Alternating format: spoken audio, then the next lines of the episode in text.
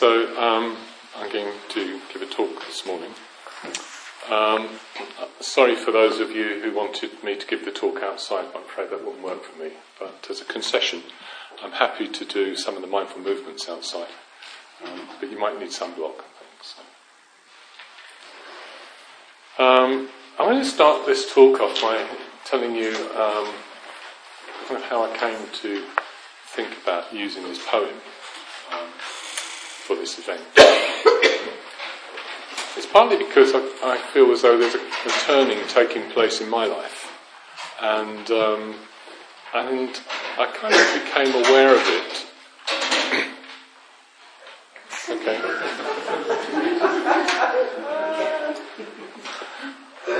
I won't see you there, Paul. So.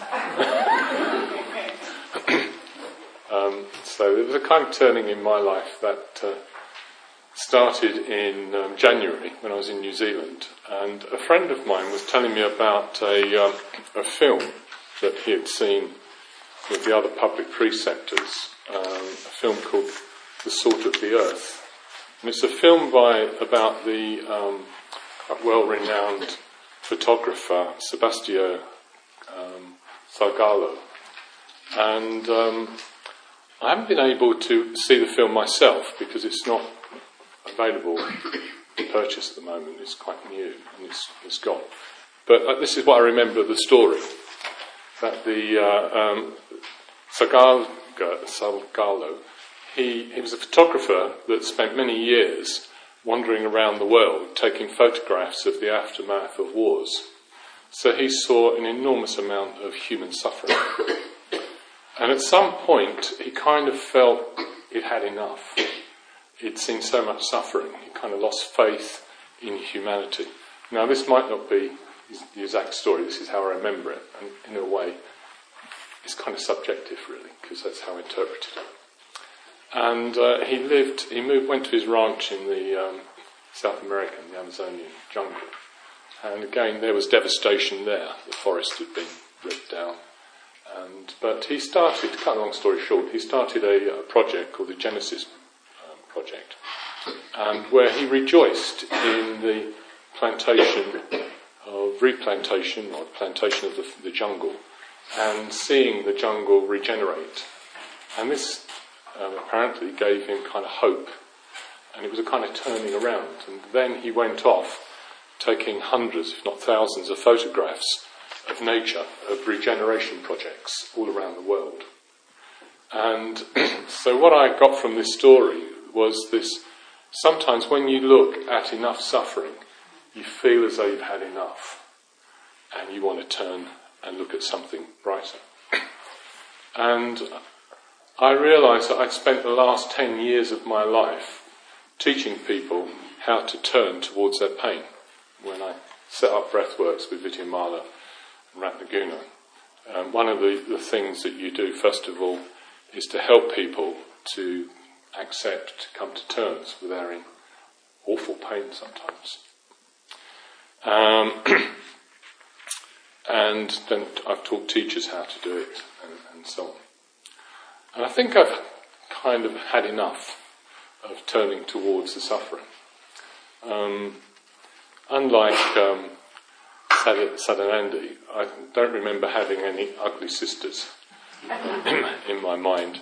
Um, I was rather odd as a young man. I was very um, lacking in confidence or shy, probably lacking of self worth. But um, I probably just accepted it, that's how it was. Um, but I did something that probably most psychologists wouldn't encourage you to do. I just went around telling myself I was fantastic.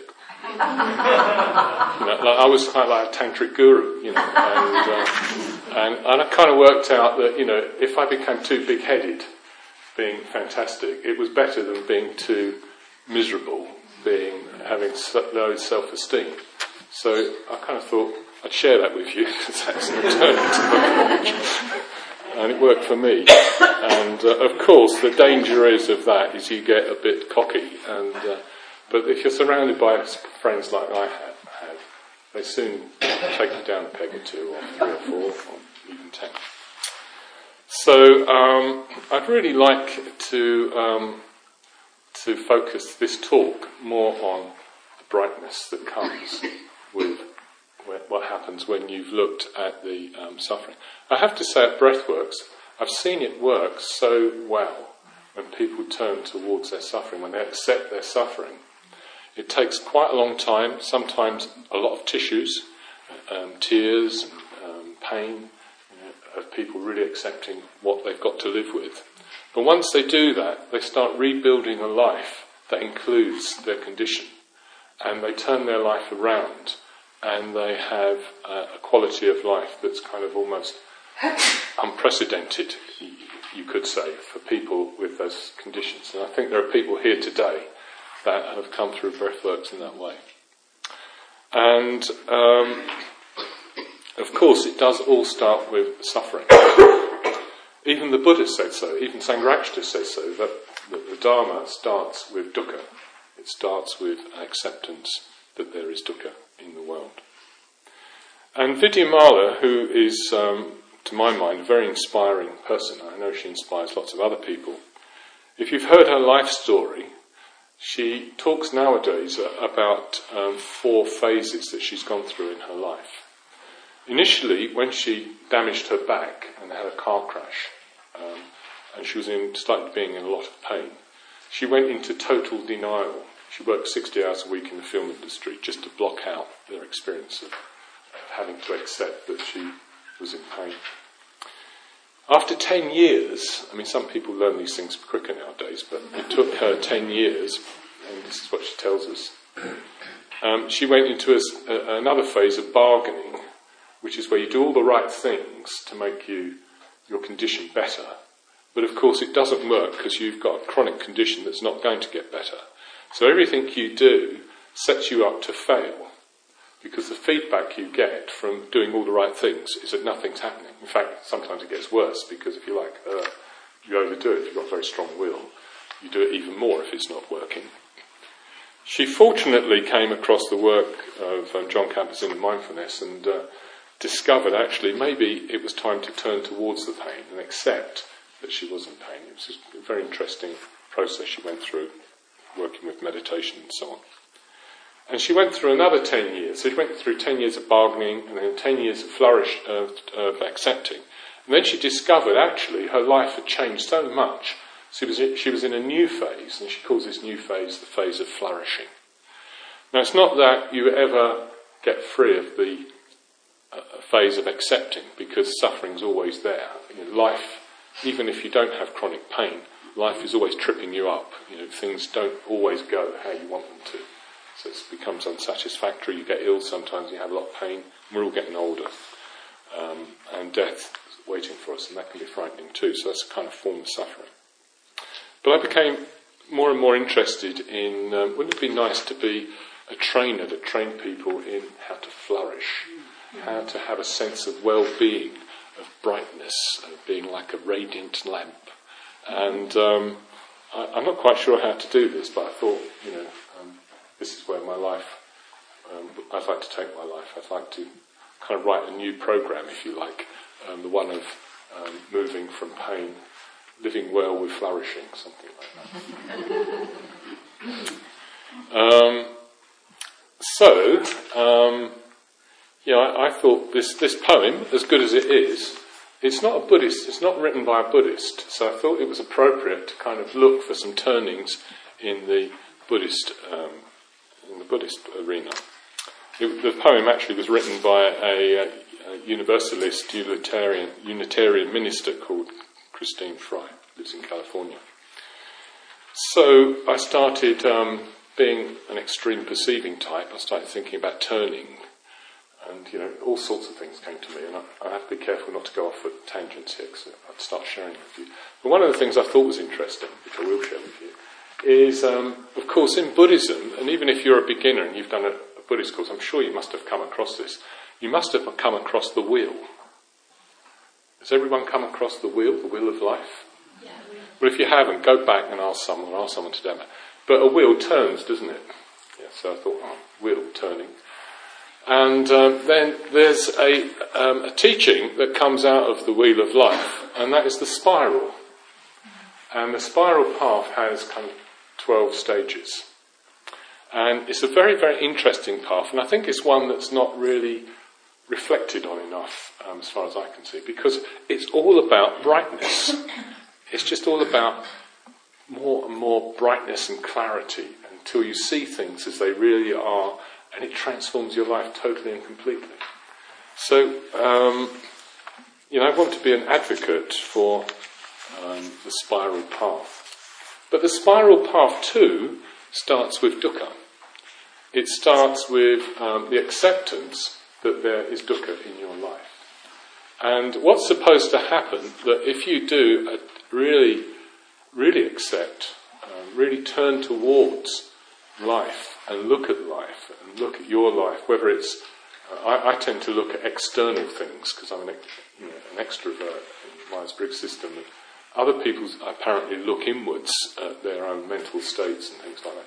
I look at all the horrible things that are going on in the outside world more than I look at the things that might be going on in me. So I don't think I have any problems. I'm not interested in those. Um, so um, it all starts with suffering. There's a lot of suffering, and as I said before, if you spend too much time on suffering, you just get depressed, and well, I do, and uh, you kind of think, actually, is it really worth living? And you go in that direction. But the spiral path, once you accept there is suffering in the world, um, it's as though something new arises. It's called um, or shraddha in Sanskrit, and this is what Sangharakshita has got to say about it. He says it's um, the healthy counterpart of tanha or trishna, which means thirst or craving. That's thirst or craving for conditioned existence, thirst or craving for all the things that I think are going to make you happy in this life.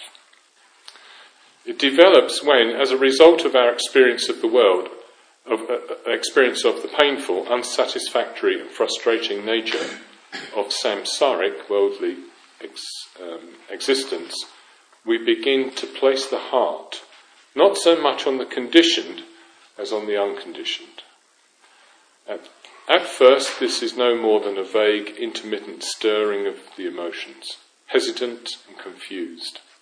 But as it grows stronger, and as it um, and as, it, as its object become more clearly into focus, we sorry, um, um, it becomes more clear and focus of what we're doing. So as as this stirring um, grows, we get more and more faith, we get more confidence, we have a longing even for something higher. And then what's supposed to develop an inter- independence upon this is a, um, another state that is um, very joyful, where we experience a kind of cheerfulness, a positivity. It's as though um, we feel brighter, um, less attached to things. And if that wasn't enough, just having joy, if we go on focusing on this, we start to experience something called priti. I always like this word priti. It doesn't mean you look beautiful, but it's, it's kind of, you, it's quite easy to experience this if you want to. It's when you kind of sit there, meditate, and you go, oh, you get this kind of upsurging of, of energy that kind of lifts you off, off your cushion and it can become extremely powerful. It can even raise the, um, you know, when you get a fright of something or something happens and you get a shiver going through you. Well, that's kind of priti. It's not a state you want to live with all the time because, um, you know, it's kind of, you know, shaking all the time. People think you, you need help. Um, but fortunately, as that kind of wears out, you kind of calms down, you have a state of um, just kind of sheer um, calm, relaxation, and, uh, and then this eventually turns into bliss. And then after that, you get concentration, you get clear, you see things as they really are. And then there's a few more stages. So, um, dukkha was just one of those. The rest is all about there's something that's so wonderful and bright that we can all experience if we want to. It's, um, it's just simply that one thing arises in dependence of the preceding one. So you have to be prepared to turn towards without fear, um, with a sense of um, confidence that you can turn towards the suffering, and out of out of this will arise a sense of um, things just becoming more and more bright and more wonderful. Sometimes it's um, it's even said that, um, in fact, in the in the uh, secular mindfulness world now, I heard the other day that uh, mindfulness is often talked about as like turning on a light bulb. It's like you turn on the light, you bring you know mindfulness to your condition. is going, oh, oh yeah, I've got self-critic, or you know, I've got uh, this going on, or this going on, and that compassion brings with it kindness, so you kind of care about yourself.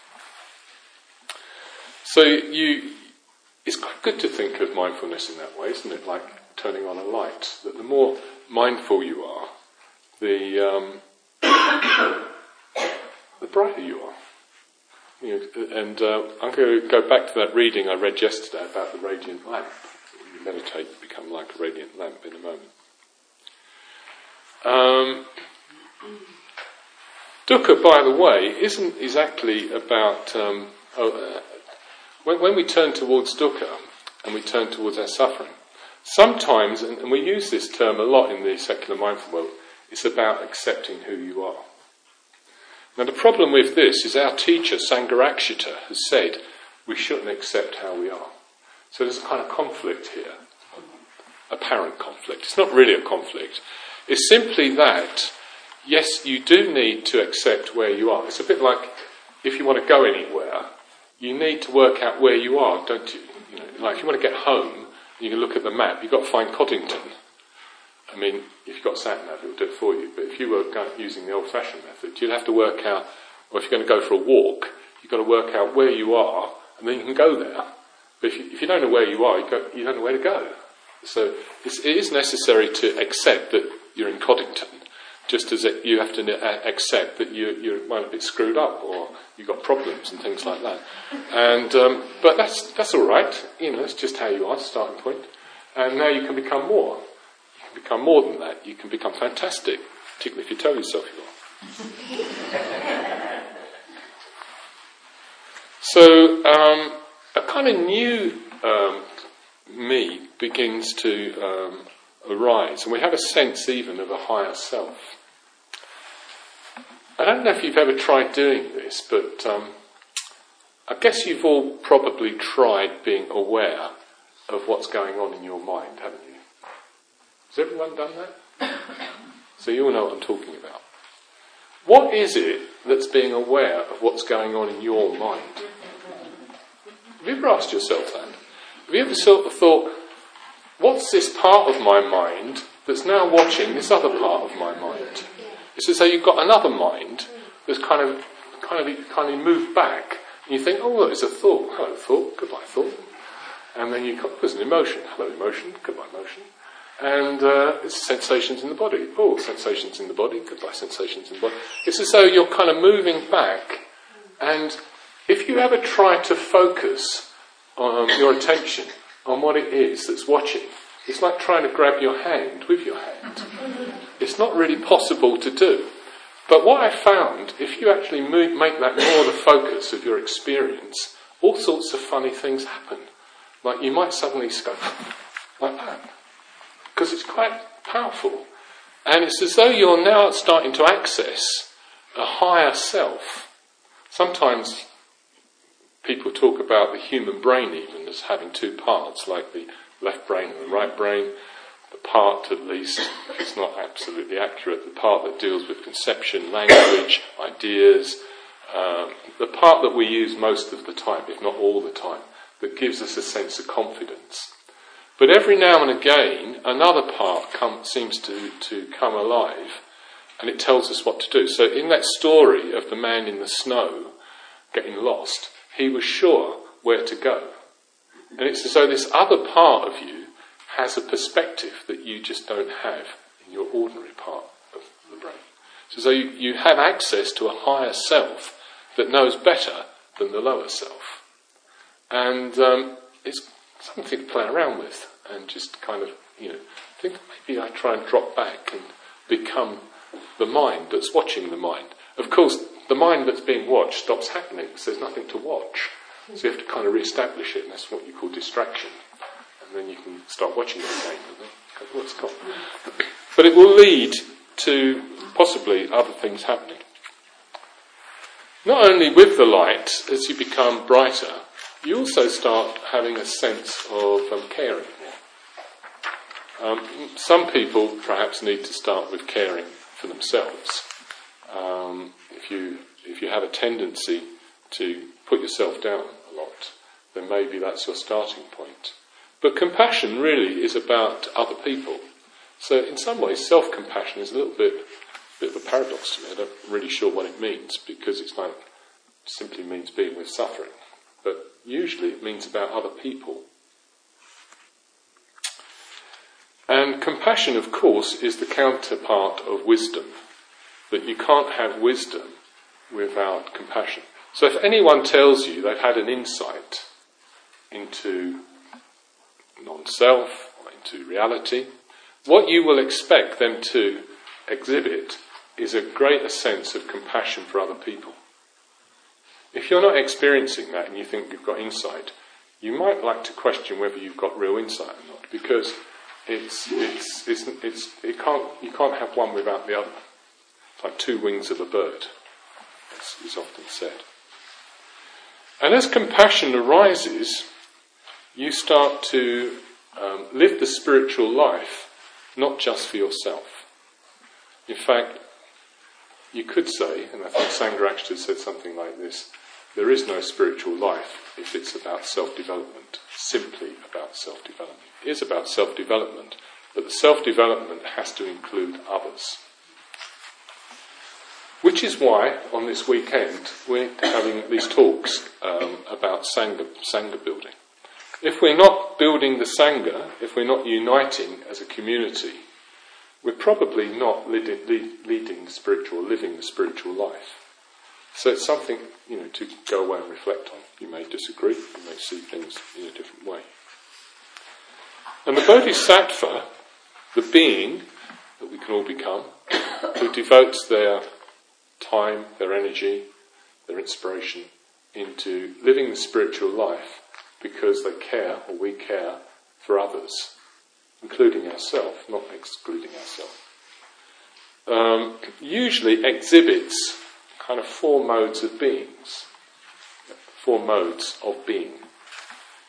And you could call these, um, in, in uh, Sanskrit, these are called the Sangrahavastus, or they're sometimes called the means of unification. It's simply that the Bodhisattva, by just being what he or she is, starts to unify people into the Sangha. Now, if you're interested in becoming a bodhisattva and unifying the Sangha, you can also work kind of the other way round. You might think, actually, I'm still telling myself how fantastic I am. And um, yeah, I'm a bodhisattva, but you know, what do I do? Um, well, you, you, look at what bodhisattvas do. This is, this is how Buddhist ethics are, actually, is that we have these five um, precepts all they are, it's not like a philosophical system, it's just built upon how a Buddha is. A Buddha behaves in this way. And so we can become a Buddha by behaving in the same way as a Buddha. It's kind of simple as that, really.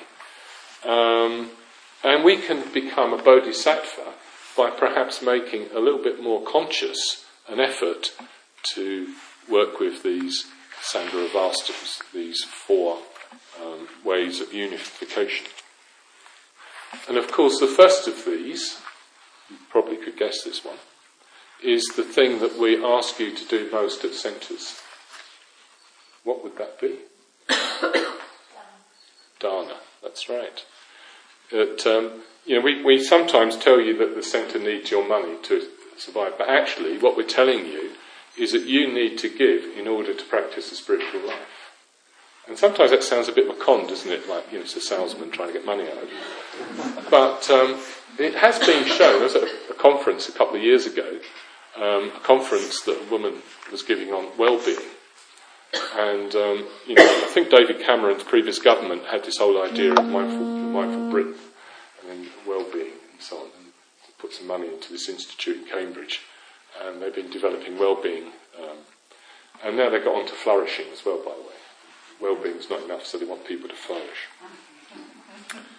But I remember seeing all these graphs and statistics that showed when people are generous, they actually have a sense of well-being and they're happy. So you, you, kind of think, well, if I give away things, I'm going to be unhappy because I'm going to lose them. But it's the opposite. And actually, you can go by your own experience, can't you? you know, when you really genuinely give something to someone and um, you communicating with them, it's wonderful and it makes you feel good. And so um, it all starts with dana, of just giving. Funnily enough, if you practice any one of these, you also practice all four of them. You don't know what the other three are yet. But um, one of them, of course, is exemplification.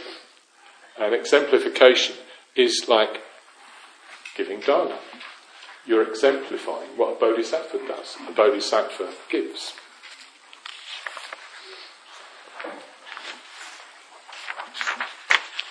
So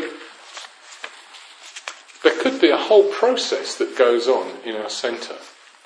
Um, we could, in fact, Bhante has this aphorism. He says you could say a spiritual community is characterised by the constant exchange of presence amongst its members. Now, I would like to just rejoice in the, the Manchester Centre because um, Manchester Sangha, because I think you actually do practice this quite a lot. But there is a lot of, I see a lot of exchange of presence um, going on. And you know, when people leave and so on, there's always presence and rejoicing. People going to get ordained, there's, you know, there's a lot of rejoicing in that. There's a, there's a lot of sharing that goes on already. And it's a really good thing to do, isn't it? And it really makes you feel happy doing it. You, you as the person doing it and the person receiving. It kind of unifies you into, um, I was going to say into kind of more like a family, but I know some people have difficult families, so that might not be, let's the Sangha, into um, you know, a kind of an association, a community that is united.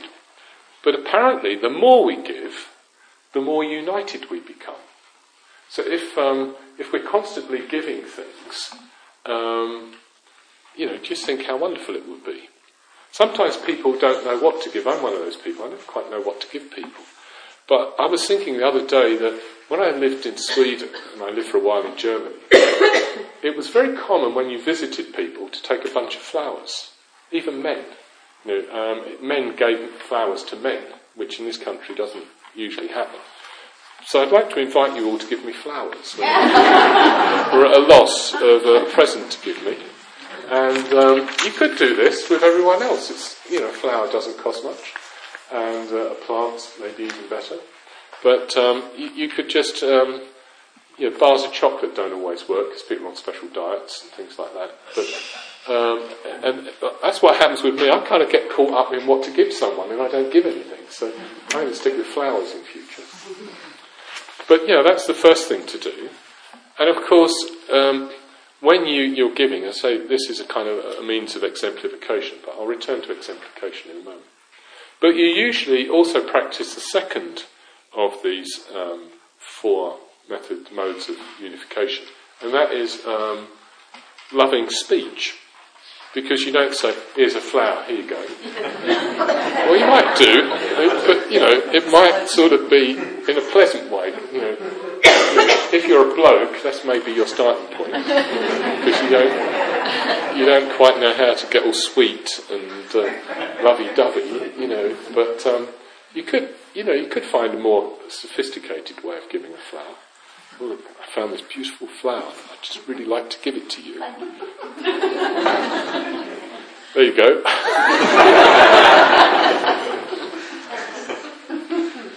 so, um, yeah, sometimes we do need to speak um, our mind, and that can be come across a little bit harsh. It's not that we shouldn't complain about things when they need complaining about, but it needs to be done on the basis of um, what the other person needs to hear, not just us getting something off our chest. Or if that's what we need to do, because sometimes it, that's, that can be a useful thing too, it's a way of turning and accepting something, we need to set up the conditions that we can do it so we're not just being angry.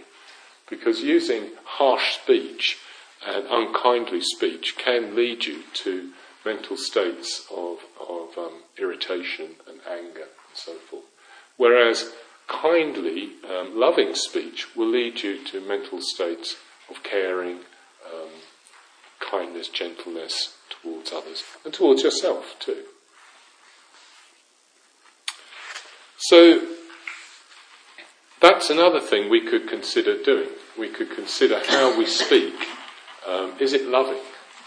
Um, sometimes, one, one of the things we often do, um, and Sangharakshita has been very keen on his disciples, people like me, and you, um, not doing, is using what he calls harsh speech. If you become an order member, it's one of the precepts is not to use harsh speech. And uh, harsh speech includes expletives, particularly the F word, you know, which has kind of come into common usage. But um, if you actually, uh, if, if, as you become more and more sensitive because you've moved from dukkha to joy, to, um, you know, radiance, and so on, you become more sensitive.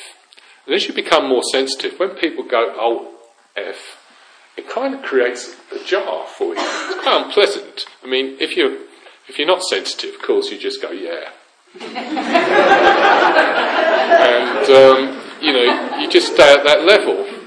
But actually, if you start thinking, actually, I don't want to do that, I want to be a bit more sensitive, you do become sensitive, and it can be a bit jarring. So then you could ask your friends, say, you know, do, do you need to say the F word? Couldn't you just say, oh, shut the door? Um, there's still an expletive, but gradually you learn to go from, you know, um, catching yourself, like you go, um, yes, well, and you, kind of you, you can hold things back sometimes. And you can do this with mindfulness. Uh, usually, when you're very unmindful, like me sometimes, a thought comes in your head and it pops out your mouth, and um, so well, we can all work with that, all of us, and we can all have a more loving approach to life. Doing good is another one of these modes. Um, Arthur Chara it's um, you know just literally doing good. Um, beneficial activity is another word for it. It's not necessarily beneficial activity of good doing in the worldly sense, although this is a good starting point. It's just you see someone who needs some help and you just help them. But um, for the bodhisattva, doing good is um, the good that comes from helping people to develop spiritually. So sometimes just, you know, doing something for someone might seem good, but actually, if you could um, do something more that helped them to consider self development, that would be even more wonderful.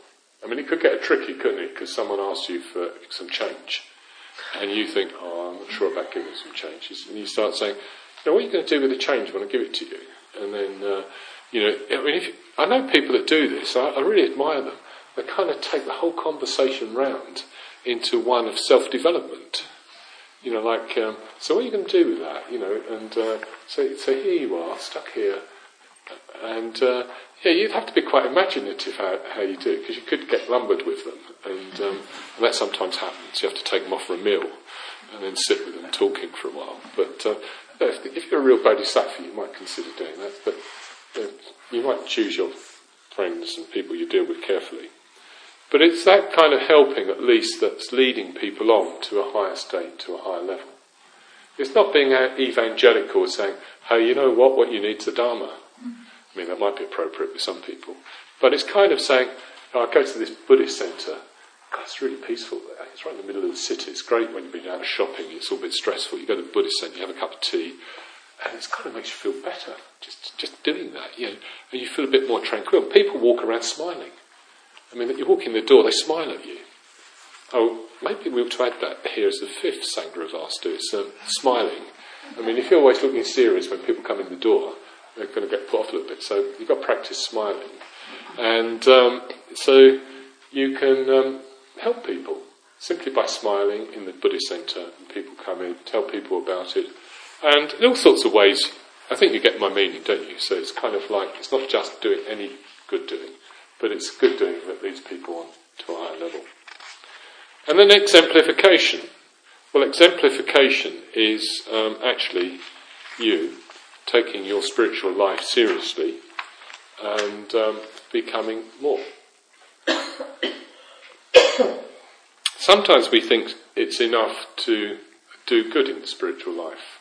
Um, I have to say that uh, in my life, I've been an order member now for 40 years, and I got, because I, I, kept telling myself I was fantastic and I was going to have to live, walk the talk. Um, I wasn't really fantastic, of course, but I was telling myself that.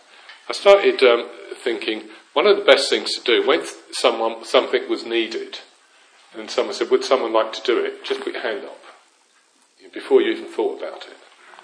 And uh, I thought that's, that's, a good thing to do. So I noticed that I ended up doing all the things that other people didn't want to do. Like, I've been a treasurer so many times of trustees. It's not that I particularly like money, or in fact, people usually don't like me being the treasurer because I tell them that there's no money and they can't do anything. But I end up being the person because I put my hand up, and um, someone has to do it. Um, I've also been a chair, a chairman, as we used to call it, um, many times, and I think I did it because it needed doing. Um, I don't remember ever really volunteering for it. I volunteered because I saw it needed doing. It wasn't like I thought, oh, you know what, a bit of status, I'll be a chair. You know, people look up to me. Um, of course, you never know what your motives are. Maybe there was an unconscious thing of that, but usually, you know, first time it happened, I was with Bhante, and the, uh, it was at Padmaloka, and the person that was chair was leaving, and he said, "Well, of course, this required, requires us to have a new chair." I remember I can still vision of walking around the garden. I said, oh, well, I wonder who that could be, Bhante. He says, hmm, yes, I wonder. and gradually, I kind of dawned on me that he was talking about me. So I said, "Oh, I could do it." He said, "Oh, great." I think I was four four times I was chair at Padmaloka um, on various occasions. And um, the one time I did take on being a chair because I thought it would be a good thing to do is when I set up a centre in Sweden. And that was the worst thing I think I could ever do. I mean, I set this centre up and, um, and I, I, thought I'd become a, a, somebody, you know, like Sweden was the place that Sona set up. You know, that's what I'd be known for. but um, it didn't really work out. Actually, that wasn't my, you know, skill strength setting up centres. I actually was good at laying foundations, but you know, no one ever gets rejoiced for laying foundations. You know, it's what goes on top of the foundations that people say, wow, look at that centre, he built that, or someone. They say, well, there must be some big foundations under there. Wonder who built those. so, um, I kind of thought the, the Sweden project was a bit ill conceived because I thought, you know, I could be someone. Um, so beware. Anyway, these are the four things you can do. You can practice quite literally, just um, even making a precept of it. Shall I tell what precept is now? What do you want to do? Okay, um, a precept's a really good thing to do. It's taking our training principle. We recite five precepts, but it can become quite sort of automatic, automatic can't we? We just say, you know, um, um,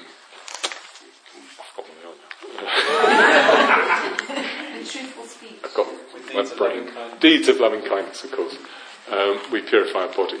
Well, we kind of say these things, and they, they we and we probably they're having a, an effect on us because you put an idea into our head and it kind of walks around, and we do do change. But we could also put the idea in of um, kindly speech, for instance. We could put the idea in of um, dana, you know, we, we take on dana in a kind of in a way where we're going to give something away every day.